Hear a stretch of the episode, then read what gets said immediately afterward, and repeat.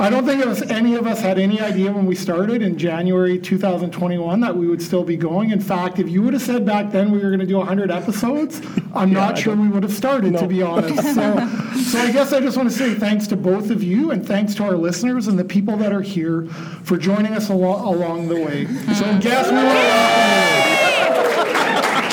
welcome That's great. Welcome to Hallway Conversations. We're a trio of educators who have plenty of questions about teaching and learning and school culture, and we believe in the value of reflection and collaboration as we seek to keep growing as teachers.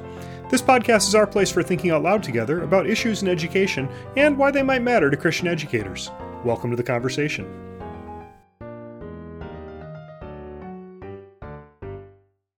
Hello, everyone. Welcome to the Hallway Conversations podcast. My name is Matt Beimers. I'm Abby De Groot. And I'm Dave Mulder. Friends, we're always looking for topics of conversation and feedback, so please email us at hallwayconvospod at gmail.com. That's hallwayconvospod at gmail.com. Your feedback and your ideas are important.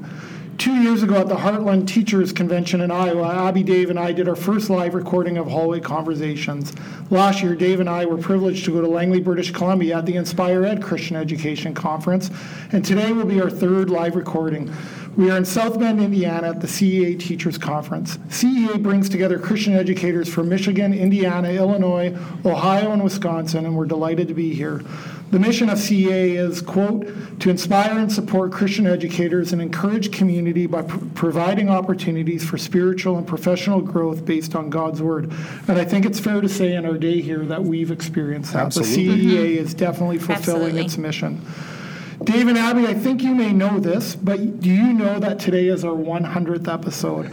I don't. I it's did not until you emailed me that this morning. Yeah, I don't think it was any of us had any idea when we started in January 2021 that we would still be going. In fact, if you would have said back then we were going to do 100 episodes, I'm not sure we would have started, to be honest. So, so I guess I just want to say thanks to both of you and thanks to our listeners and the people that are here for joining us along, along the way. So, guess we want to welcome That's great. so, Dave and Abby, I have the privilege of teaching history and philosophy of education at Dordt University with some amazing third and fourth year students. And in that class recently, we've been talking about vocation and calling. And we've leaned a little on Steven Garber, a book you're familiar with, uh, Visions of Vocation Common Grace for the Common Good. Garber has this great quote in, in which he says, in the context of one's calling, how does one learn to see with the eyes of the heart, to see one's self as responsible for the way the world is and isn't? Hmm. And when I read that, I, f- I found that beautiful and I felt that quite, um, I don't want to say anxiety inducing, but I felt this heavy, the weight of the job, the weight of the calling, uh, to be responsible for seeing, uh, for, for seeing the world for the way it is and the, and the way it isn't. So I'm just curious, what are your thoughts about that idea of calling, um, of being responsible for the way the world is and isn't? How do you see with the eyes of your heart and invite your students to do the same. I know that we've all been teaching for for a number of years. Some would call us veterans. Um, I think that's fair. Seasoned. But Let's go with how seasoned. do you Yeah. how do you see with the eyes of the heart, whether it's in the classroom or, or out of the classroom? So, Abby, can I, can I put you on the spot with that? Yeah, I think early in my teaching career, um, I tended to want to externalize the things that were happening that I didn't like in my classroom, right? So these students are this way because they have a problem with XYZ, or um, that student was disrespectful because it's, they have something going on that they need to fix, right? Um, and I think I was probably in year two or three when I started taking more of a responsibility for the climate of my own classroom. And that was actually freeing because the more agency I gave myself, the more things I could do about it, right? Because I can't change a kid, right? I, I can't, if it's the kid's fault, there's nothing I can do about it.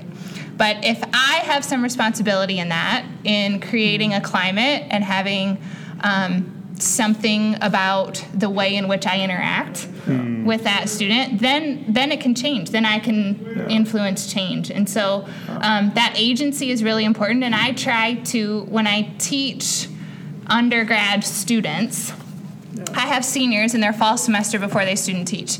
And in that class, we talk a lot about understanding students, being able to empathize with adolescents in particular, um, and but also how can we take what we know about them and shape a classroom that works for them instead of working against adolescent emotion or um, the way that their brains are wired or their need for socialization. If I design a classroom where that doesn't respond to any of those needs, of course I'm going to have behaviors, Yeah. right?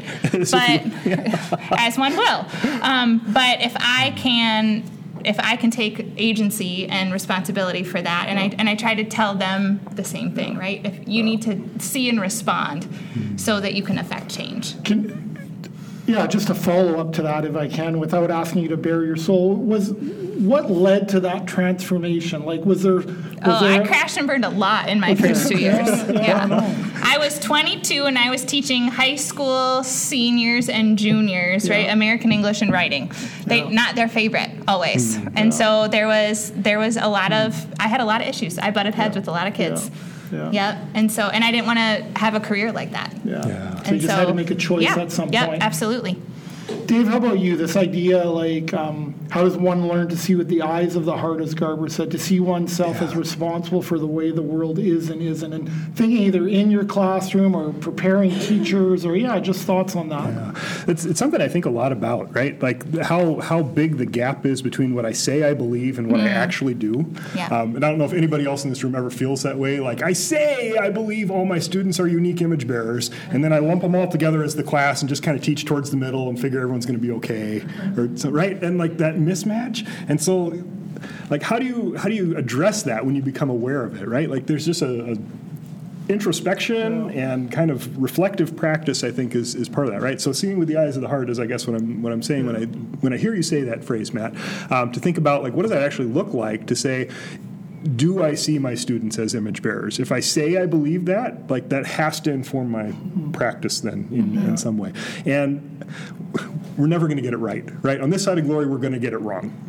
Some days we get it right. Those are great days of teaching, but but a lot of times we don't get it right. And so I guess to just also have the humility to say I am still learning. I have not arrived Yeah. as as a teacher. I'm, I'm in the process of becoming. Right? That that I do. How about you, Matt? Yeah, I, I think thinking that, thinking along the same lines, this idea of um, being able to look myself in the mirror, like to see the eyes of the heart, to know that I haven't, don't have it all figured out, and and I know that about myself. To be honest, that that I can I can feel like I do have it figured out. Yeah. Um, and so I have to be hon- like I have to. Yeah, put checks and balances in place actually, um, to see to see myself anew actually, and this tension of like, hey, you don't have it all figured out, but yet also to know that His grace is sufficient. Like that He looks down on us in our really good days Yeah. and our really bad days.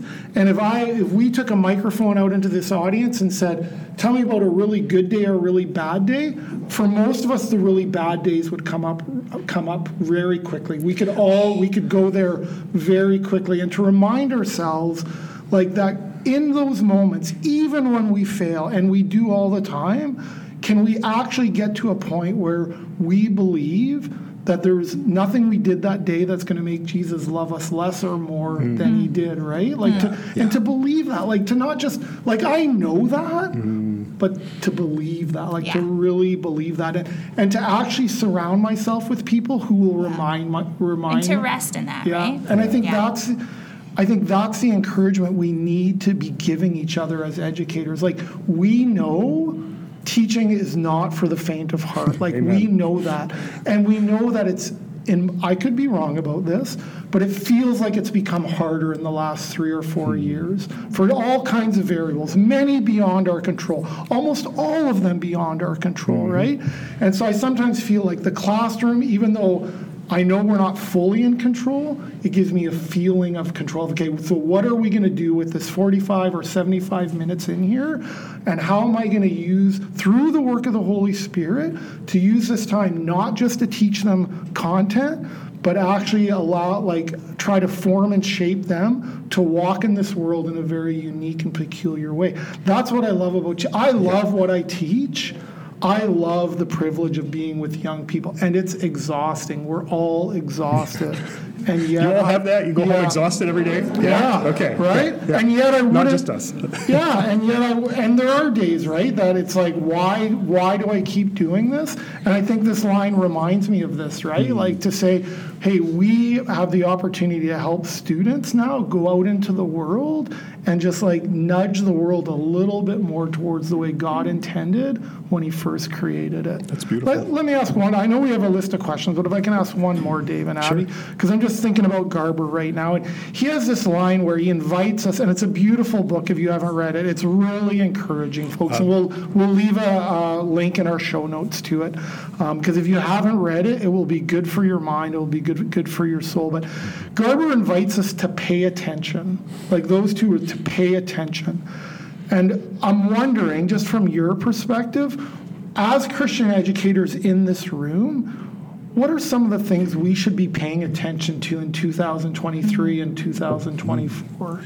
That's a great David, can I put you on the spot here first? What, Yeah. what should we be paying attention, or what are some of the things we should be paying attention to? So I, I'm going to say I'm going to answer that question in a very careful way because I think what you said earlier, Matt, about teaching has not gotten easier. I think there's only been more things put on teachers' plates without things ever being taken off of teachers' plates, and we can't be parents and coaches and judge and jury and everything else that we're right. We can't do that. At the same time, I would say something we need to be paying attention to is kids' mental and emotional health.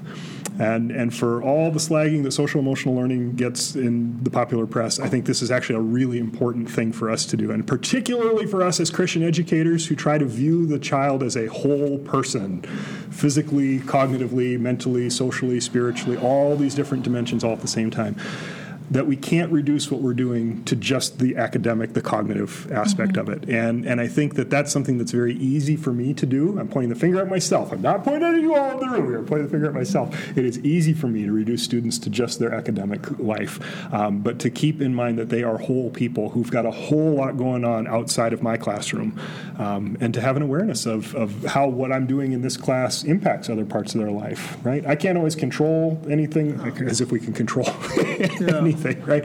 Um, but to have an awareness of that, and so that's why when you say pay attention, that's something that's become very. Um, very important to me that I want to get to know my students as unique individuals and to try to care for them um, intentionally. Thank you. Yeah, I'm gonna I'm gonna give a very practical Yeah. answer if that's okay. Um, I think when I started teaching, at least I, as a teacher, never gave a thought to. Um, what if one of our teachers leaves and we can't replace them? Because that never happened right? Because we could always replace them. Um, and as someone who works on the admin side a little bit of a teacher prep program um, we do not have enough teachers to replace the the vacancies. And so i think we need to be paying attention as faculty and as administrators and as parents to to how we can get good teachers in our classrooms to stay. And um, and what is making them not stay and how can we draw young people into the profession? Um, our department is trying to be more intentional about that. We've got some things in the works that we're trying to think about how to draw high school students into um, the education profession in a way that's more formal than we've ever done before because we feel like we need another pipeline. Before they just come to us. But now we, we need to be more intentional about bringing them in in ways that we've never done before. And i think schools are having to be more intentional. I know some of you are administrators in this room and feel this need to be more intentional about um, having recruiting teachers recruiting students and thinking about what we can do to promote our schools as a great place to work um, and part of the keynote this morning i thought did that really well like this Oh, is what yeah. is great about christian education this is what's beautiful about christian education and kind of advertising that well Yeah, Yeah. I think one of the things I've noticed in working with young teachers as they're getting ready to go out into the world is they're starting to ask questions when they're looking at, hey, where do I want to teach? Um, for sure, they're asking questions like, where is God calling me? Absolutely. They bathe those decisions in prayer. Um, it's beautiful to watch. But they're also, and I th- I'm glad they're asking this, they want to know how schools are going to take care of them in their first Mm-hmm. year. Yeah, I that's think it's a really important. I, I'd want to know that as a first year teacher. Like, what does mentoring look like? What does support look like? Um, what does co planning look like? Just those types of things. Mm. Um, and I think the other question they're asking is, how are you going to help me professionally develop as a teacher? I want to be good at what I do, and can you help me with that in my first few years? I'm really proud of young people for for asking asking those questions. I also just think when I think of paying attention, I just think of are we paying attention to the students walking into our classroom who don't have as much food or any food in their lunch pail? Are we paying attention to the students who are coming in with red circles around their eyes? Are we paying attention to students who have haircuts and new shoes? And are, and are we mentioning that to them? Yeah. Um, because one of the things we realize with young people, and this isn't true for everyone through God's grace, but you might be the only adult that actually notices that that student has a new haircut. You might be the only adult that day who calls that student by name. You might be the only adult that day that recognizes new shoes or old shoes or no food or, or some change in behavior. Mm-hmm. And I think whether, when you ask a student about it, whether they want to talk about it or not, just even asking the question says, like, I notice. And who doesn't want to, in, in our hurting lives, to know that people notice us? yeah. Um, in a world that can easily brush past kids um, and, and not see them.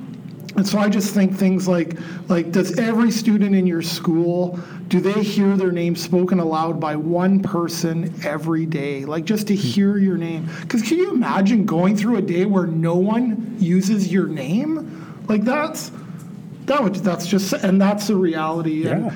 and so I finally just like I've said to students in my own class like to just to take care you care for students by planning great lessons by having great pedagogy i really believe that is an act of care um, but it is also through through paying attention because the re- the reality is we all have students in college university college from pre-k to 12 that for those students our classrooms are the safest six or seven or Yeah, eight hours yeah. of their day That's right. and to acknowledge that and just to, to consider that um, yeah as we interact with them Dave, I know we've got some. que- I know we've got some questions Yeah. that we have not seen. Yeah, So I'm looking. Can I- I, I can I, up. You can I one? pick one? Yeah, let's go. Okay. All right.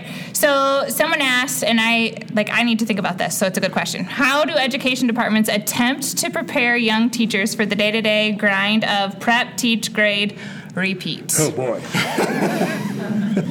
The answer is not well enough. You know, as soon as you said you needed to think about it, I knew I was in Yeah. trouble. Like, I Yeah. was like, you know, yeah. So one way, I'm just going to say one way. Um, so when our students get to student teaching, and like our seniors in their fall semester get to, they have a 60-hour practicum, or they do like a PDS, so like a year-long student teaching, where they're in the classroom all morning, Monday through Thursday. Um, I think one way that we do that is we do not let them.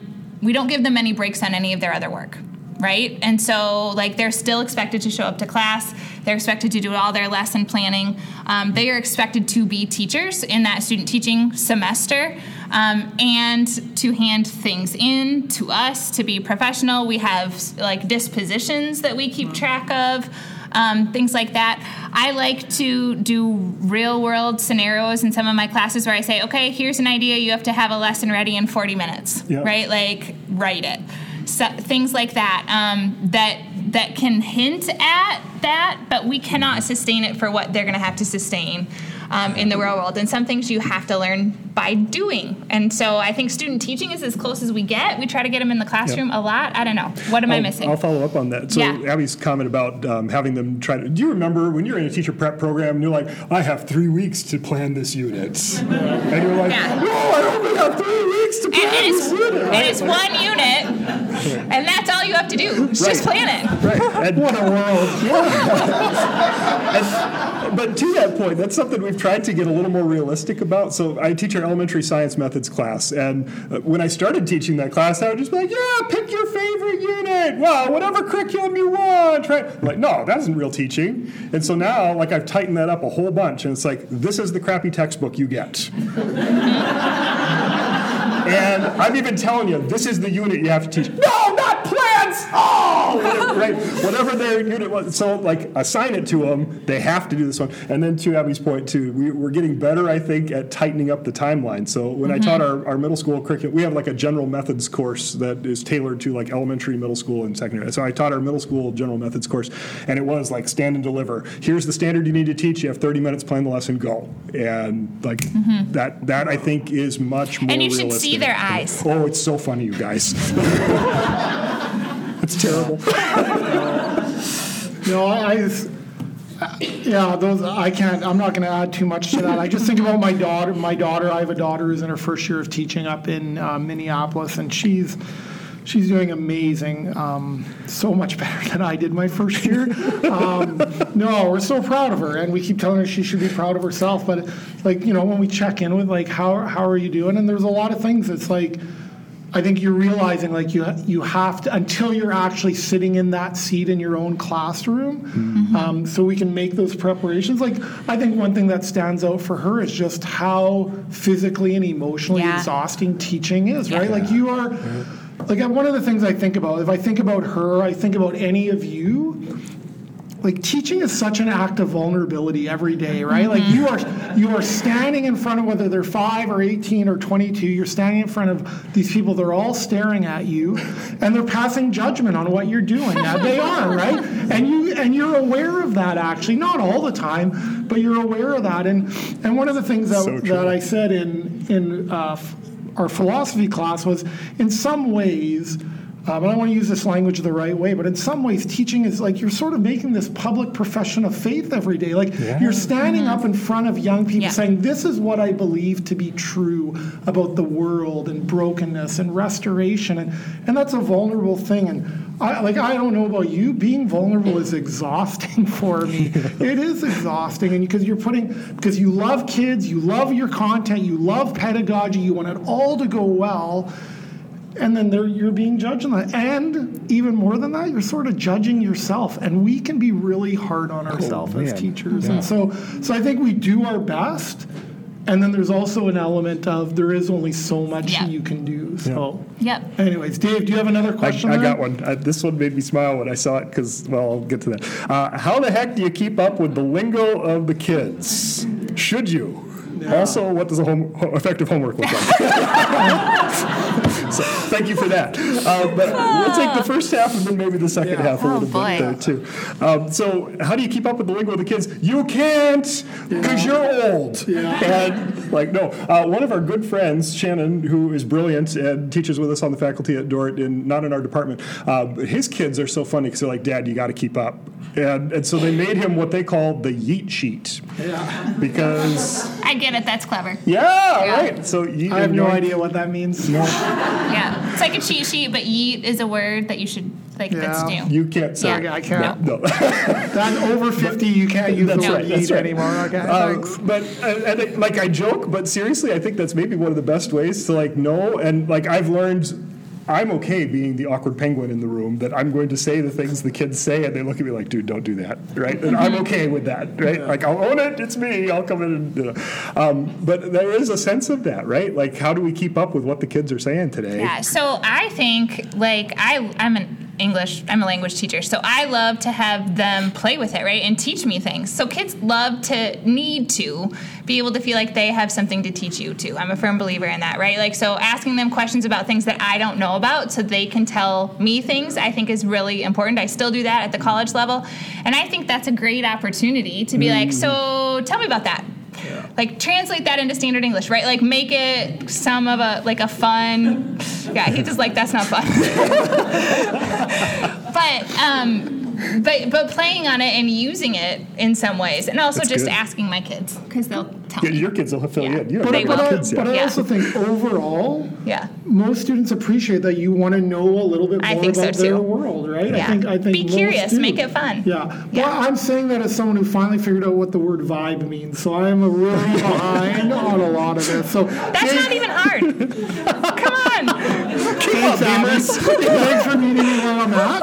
Um, Dave, how about the homework piece? I know. Yeah, So yeah. uh, you just first of all, I'm just going to put a plug in here. Dave has a blog that he's yeah, and a newsletter. So- Newsletter. You got a So you need to get on Dave's newsletter. So we'll put a link to that newsletter. I can, newsletter. I can do that. You can find me. I'm Dr. Dave Yeah. at drdave.substack.com. Yeah. You can find but me. we'll put a link. We'll put a link there. But you've done um, a few years ago. You had a blog post called "No More Crappy Homework." That's that right. has how many views now, Oh, Dave? it's well over 10,000. Well over Yeah. ten thousand, and so I know you've given. We've all given a lot of thought, a thought to homework, but I know you in particular. You've done. You do assessment. You talk about Yeah, homework. you and- start. So you you start. Well, without getting way in the weeds, no. Yeah. This is this is the problem. When you have a passion area because you've seen things that were done that were not good practice, and then you're like, oh, I got to tell people like this is not good, right? So I always want to be a little careful and cautious about that. Um, at the risk of sounding like a professor of education, I have done some research on this topic to say like what is effective homework.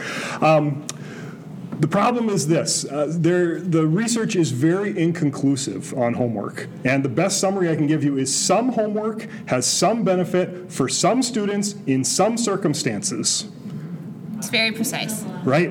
Like Yeah. almost never is one size fits all homework good homework. Almost never. Now, of course, we're busy people, and I can't write 30 lesson plans for my 30 students because I will die. And so, right? There was another question in here on balancing home and home and school, so we'll get to that. Yeah. But but that's kind of the, the the best practice idea I can give you, and I am hesitant to say best practice even anymore because best practice that's so context dependent to say something is best practice. So I'll use the language of promising practice. A promising practice would be um, if you can have very clear purpose for the homework. Like you should be able to tell students, this is why I'm assigning this work, and here's how I believe it's going to benefit your learning to do this work. And if you can't answer that question, do not assign it. Hmm. Like you have to be able to have that level of clarity. Okay.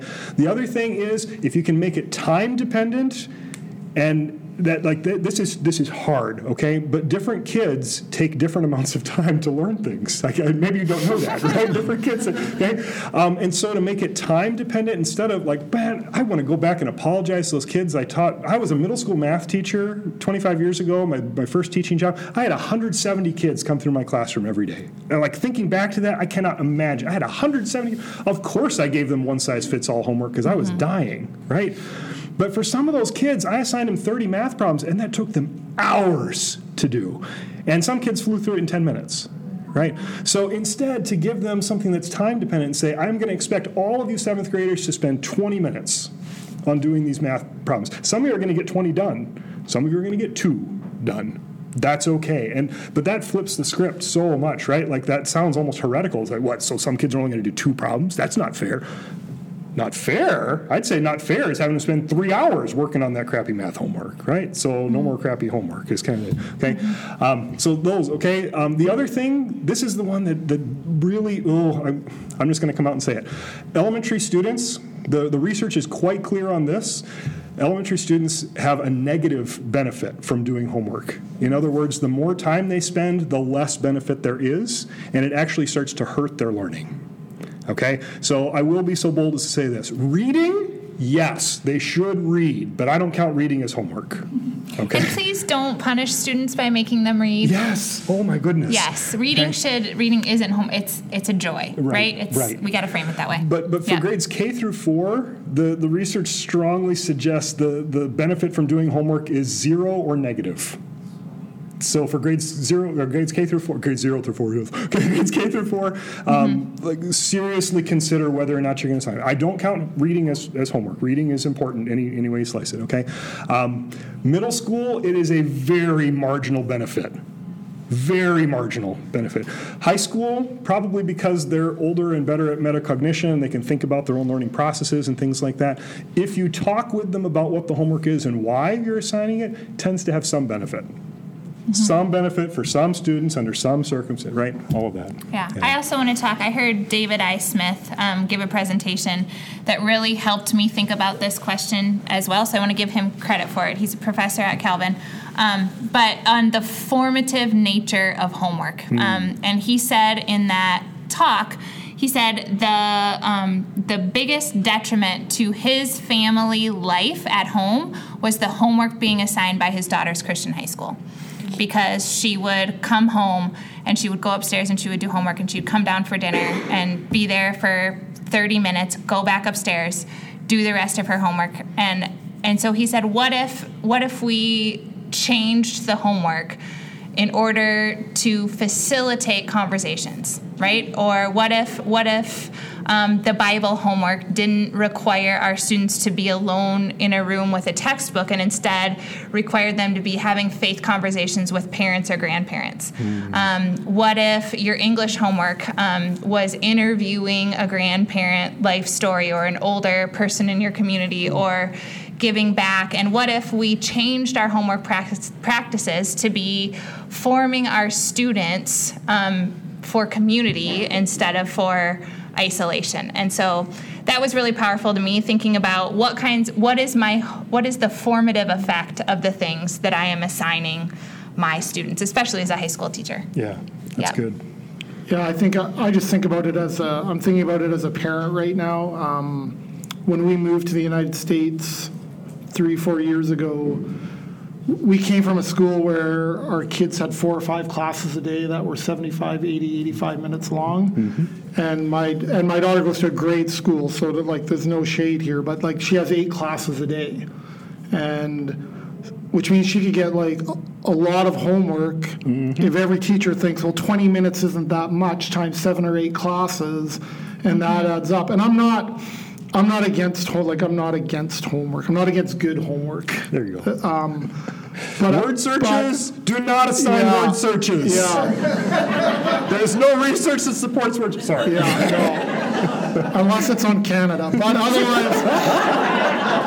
And you can color Canadian maps too. Like all that's fantastic. Coloring. But, do not assign no. coloring. What's the learning target? But, but, I think, but I, but I do think we need to talk about like that as a faculty, right? And yeah, I, and that's we, right and I never thought about that when I was a high school English teacher. Like, like I know those other subjects are important, but high school English is really, really important. so like an hour of homework, and and I think when I but started, also we should be writing inside our classes. Yeah, yeah, 100%. And reading inside our classes. Yeah. yeah. And I think the yeah. mistake I made, and I can still do this because we don't always get it right is that somehow we associate ri- rigorous teaching with a lot of homework. Mm. Like, the, right? Like, oh, he's a hard, Mr. Beimers is a hard, well, what makes him a hard teacher? Well, he gives lots of homework. Mm-hmm. It doesn't make you a hard teacher, it just makes you a teacher who gives lots of homework, right? right? and so I think just sort of confu- confusing that and needing to get to get over myself yeah. in, in, that sense. So I think just even faculty conversations about what makes good homework, mm-hmm. like, like what's the purpose of homework? Um, how do we do this well to allow our students to flourish? Because I also know, again, maybe that's it's different in our family or where we live. Students are not less busy today than when I went to high school. Like they yeah, go from right. school to cello lessons to sports practice to piano mm-hmm. to church to and so I just think and and again like we're not responsible for all those things that's just the reality and so is there a way when we talk about wholeness and wellness with homework that it might also just contribute to wholeness and families maybe flourishing? Yeah. or if i can just say even eating a meal around the table because that is that's just not possible yeah, for a lot of students. so interesting. So i'm also a youth leader at our church and i recently just took a couple of students who come to Dordt now from my church to breakfast who graduated from our program and they're freshmen. And we had a conversation about um, they said I can't believe how much time I used to spend at school. Like mm. these are college freshmen who are in a pretty rigorous college situation and they say we used to get up when it was dark and go to school and not come back after practice until like 6 p.m because we were talking about their schedule at school and they're like we have so much more time now i can't believe we did that we were so tired mm. and so even like their switch to college where they are they are learning more, I would dare bet, than they learned in their like the rigor has not gone down between high school and college, right? It has increased. Um, but they're the time that they have that they got back as a gift right? And them looking at their high school selves and saying, I don't know how we did that, mm. right? Like we have to remember what we're asking of kids. It's it's big. Uh, and yeah. And just naming the reality, there's a lot of external pressures like standards Yeah. Oh, and yeah. tests. For sure. And so, and that's why I just think, how do we have conversations about it? Like, what might, what, for us to do this well, what would it look like? And Yeah. maybe this will be the final thought I'll share about the homework question. Um, there is some good research to suggest that too. Your school should have a homework policy, and every teacher has to stick to the homework policy. Whatever it is, you got to agree to it, and every teacher has to do it. Because if you have anybody who's bucking it, whether they're given way more or way less, everything falls apart. Okay, but that's hard because that means you got to actually have a conversation, and not just like a mm-hmm. congenial, nice conversation, but an actual collegial conversation where Yeah. you're probably going to fight, and you and you actually have to have that fight. Right. Yeah. Okay. Yeah. An argument, Yes. but in the finest sense, an Yeah. argument, right? Dave, what else do we have on the? Okay. So I like ask? this question a lot. I want to ask you guys this one too. How has your curriculum changed? This is one from one of our former students, Katie. Thanks, Katie. How has your curriculum changed through the years? How have you decided what's worth keeping, revising, or removing? Where do you find inspiration for new items to add to the curriculum? And what questions do you answer when determining whether a unit or topic fits your curriculum? Hmm. And I, I picked this one because I'm actually thinking about this a lot right now. I'm teaching a brand new course, and it's not just new to me. It's like this course has never existed at Dordt University before this semester, and that is a very pressing question for me. Like, how do you choose when it's brand new? And it happens to be a core class. It's not even in education. It's a core class, and so it's not even like.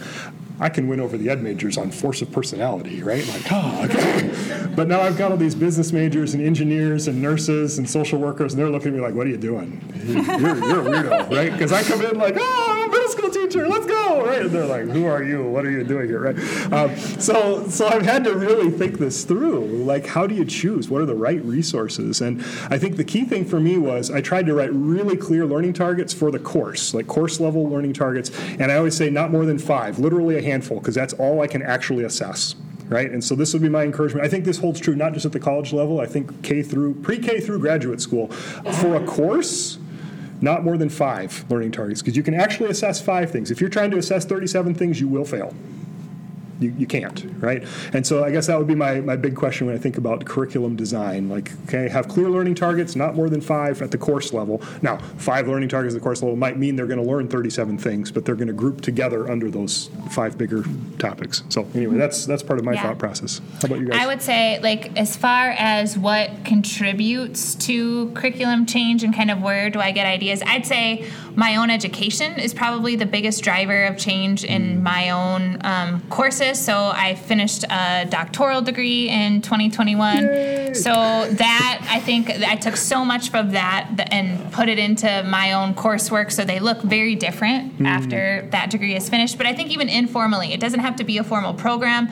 Um, I heard a colleague say recently that a book club that he was part of has helped him think differently about this text that has nothing to do with the book that he read, right? So I mm. think any time where you can get together with colleagues and study something you're interested in is going to have a positive net effect on your own teaching. So any connections you can make between disciplines, any sort of professional development, any sort of reading or learning that you can do, even if it feels disconnected from what you're teaching, will have a positive trickle down effect on your own curriculum. Yeah.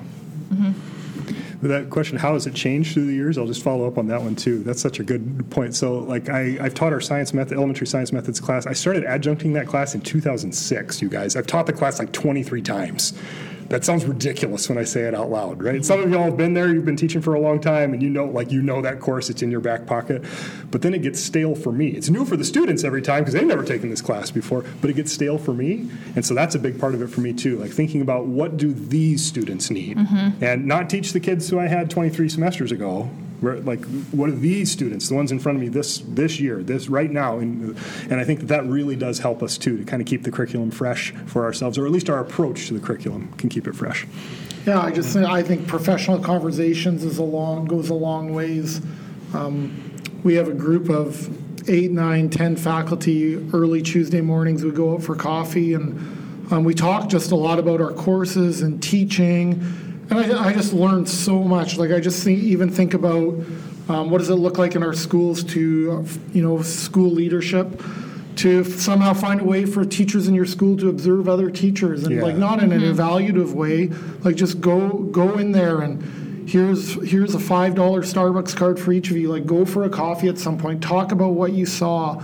Um, try to give kind, specific, helpful feedback. I think it's I think part of it is just how do we create the like we want these things as school leaders and how do we give teachers the resources and and one of the greatest resources we can give is time. So I just think having the time to think about it. Um, you know, like I've I use all different. Te- I've only been teaching university for four years. I use all different textbooks in my classes than I did four years ago because mm-hmm. you sort of you, you, just sort of you stand on the shoulders of the person that came before you, and those were good texts. But it's like, hey, like here's the need I'm seeing in these students, so we're gonna we're gonna shift textbooks. Yeah. Uh, recently, we went to um, Andy Wolfe and Lynn Swaner's book yeah. about human flourishing, and I just think that's just a really practical and important book about, about what it means to flourish and how teachers can help students do that. Dave, another, I think we have time for one or two more. One or two more here. What do you think? Um, okay. question. Okay. How do you or why do you care so much about the subject you teach? Why do you care so much about your students? And what motivates you to keep caring when it's hard to care? Oh, my spleen. Oh, an easy one. Okay. Yeah, softball to end it. yeah. So subject, students, and what motivates you to care when it's hard to care? Because some days it is. Hmm. Yeah, I think I think teaching is such an art and science together. And so I love the subject. I love to show that to students and to show them pedagogy and to show them how their faith is connected not only to their content but to their pedagogy and how their pedagogy matters. Um, I'm super passionate about what I get to do every day, as Dave would say. Yeah. Like we get, get to do this, yeah. um, and so I think it's also the act that I'm actually doing, right? Like, so I get to model for them what I'm trying to teach for them, and that's just a really synergetic thing that that mm. gives me energy. Um, and I think for the students themselves, I get to see them in authentic learning experiences. So, so many of my students, um, I get to supervise student teaching, or I get to watch them. Like we just did um, presentations where they had to be like the expert on a subject and share their professional learning to their students. Um, I get to um, actually see them enact the things that I'm trying to instill in them. And so that helps me be passionate for them. I get to read their work.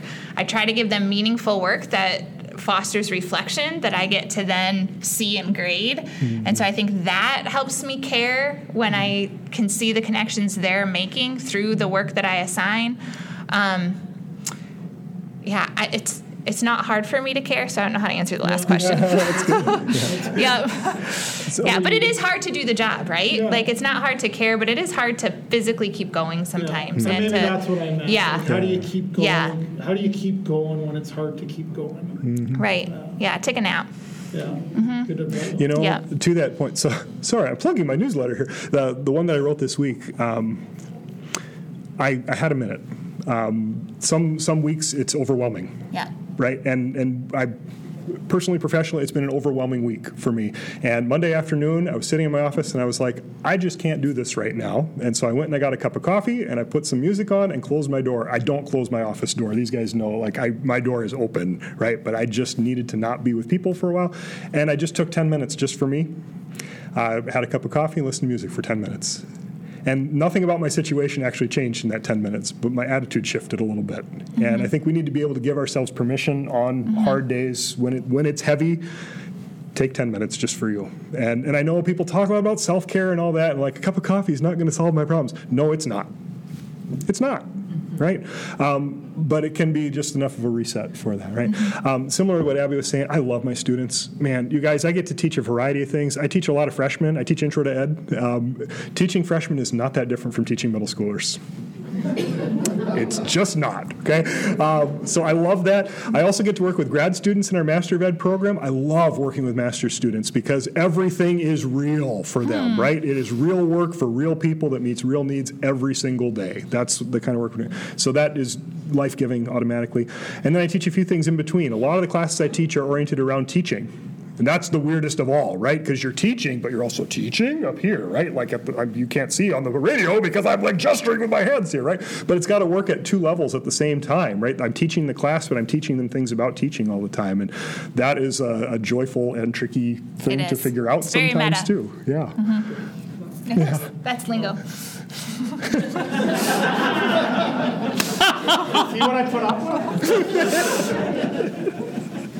Friends, we know that your time is valuable, and we want to thank you for joining us today for another hallway conversation. Whether it's this day, this week, this month, or this year, we hope the Lord gives you what you stand in need of to end well. And we'd like to send you from here with blessing. So, to our listeners and to the people in the room, may the Lord bless you and keep you. May the Lord make his face shine upon you and be gracious to you. May the Lord turn his face towards you and give you peace, and give you peace, and give you peace. Amen. Thanks for listening, everybody. Have a good week. Thank you. Thanks.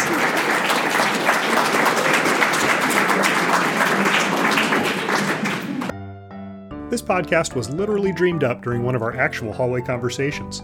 Our music is by Ethan Mulder. Hallway Conversations is created and produced by Matt Beimers, Abby De Groot, and Dave Mulder. Hey, we have a favor to ask of you. Would you be willing to rate this podcast or write a review in your podcast app? Or if you found this conversation interesting or helpful, would you consider sharing it on your social media? Those things really do help podcasters out, and we would be so, so grateful. Thanks for listening, friends. Mm, this is the part I'm going to cut out later, right? Because I'm hemming and hawing, and that sounds super awkward. You guys will, if you listen to this later, you'll be like, "Yeah, you cut that part out." Yes, I did. That's going to be the outtake now. I cut that part out. Yeah, I did. Okay, okay.